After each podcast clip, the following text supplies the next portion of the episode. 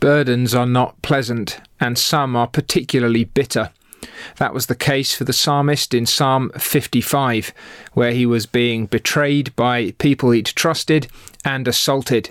There were people who had war in their hearts, while their words were smoother than butter and softer than oil. Uh, the appearance was of friendship, the reality was of real enmity.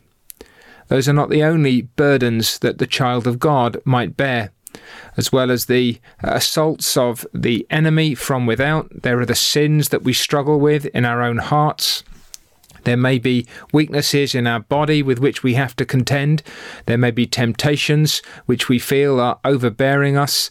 There may be woes in our family. There may be trials in the church.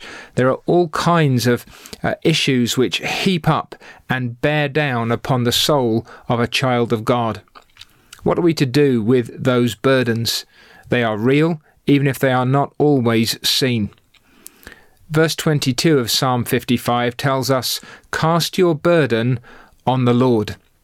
It's the same language that Peter takes up when he tells the Christians to cast their cares upon the Lord, to roll the weight of all that grief and distress upon the broad shoulders of the Almighty God, to take it to Him who knows us, loves us, and cares for us, who can be trusted intimately with everything that uh, grieves us and distresses us, to take it to Him with faith and to take it to Him by prayer. Like Hezekiah when he spread the letter before the Lord in the temple, to, if you like, catalogue out, to, to make a list of all the things that are grieving and distressing us, the real challenges and the, the bitterest problems that we have to deal with. We take them to a God who loves us and has our best interests at heart, confident that He will sustain us. Now, there's a, an interesting mix here. On the one hand, you're rolling the weight of your burden upon God. On the other, God is drawing near to you in order to strengthen you and to sustain you, to ensure that you are not crushed by the weight that you carry. So it's not just so much that you throw the burden away and that God takes it, it's that God comes alongside of you as you put your burdens upon Him, and by His Spirit, He bears your soul up, so that these things do not overwhelm, they do not carry you before them like a great flood, but that you are enabled to press on in the way.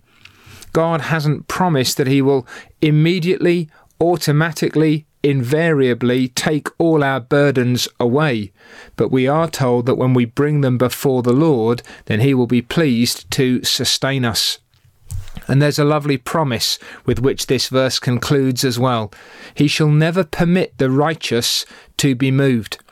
The righteous man here is the man who is trusting in God and walking in his ways. He is the man who knows his own sin but has gone to God for cleansing. He is the man who is looking to Christ in order to uh, save him and to keep him in the path of righteousness. He is the man who, by the Spirit's help, is walking closely with God. And when a man is right with God, when he's living before Him in consciousness of God's eye upon him, when he's not the treacherous man, when he's not the deceiver, when he's not the murderer, when he's not the assaulter, when he's not the hater, when a man's way is right before God, the Lord will not permit that man to be moved. Yes, he may be troubled.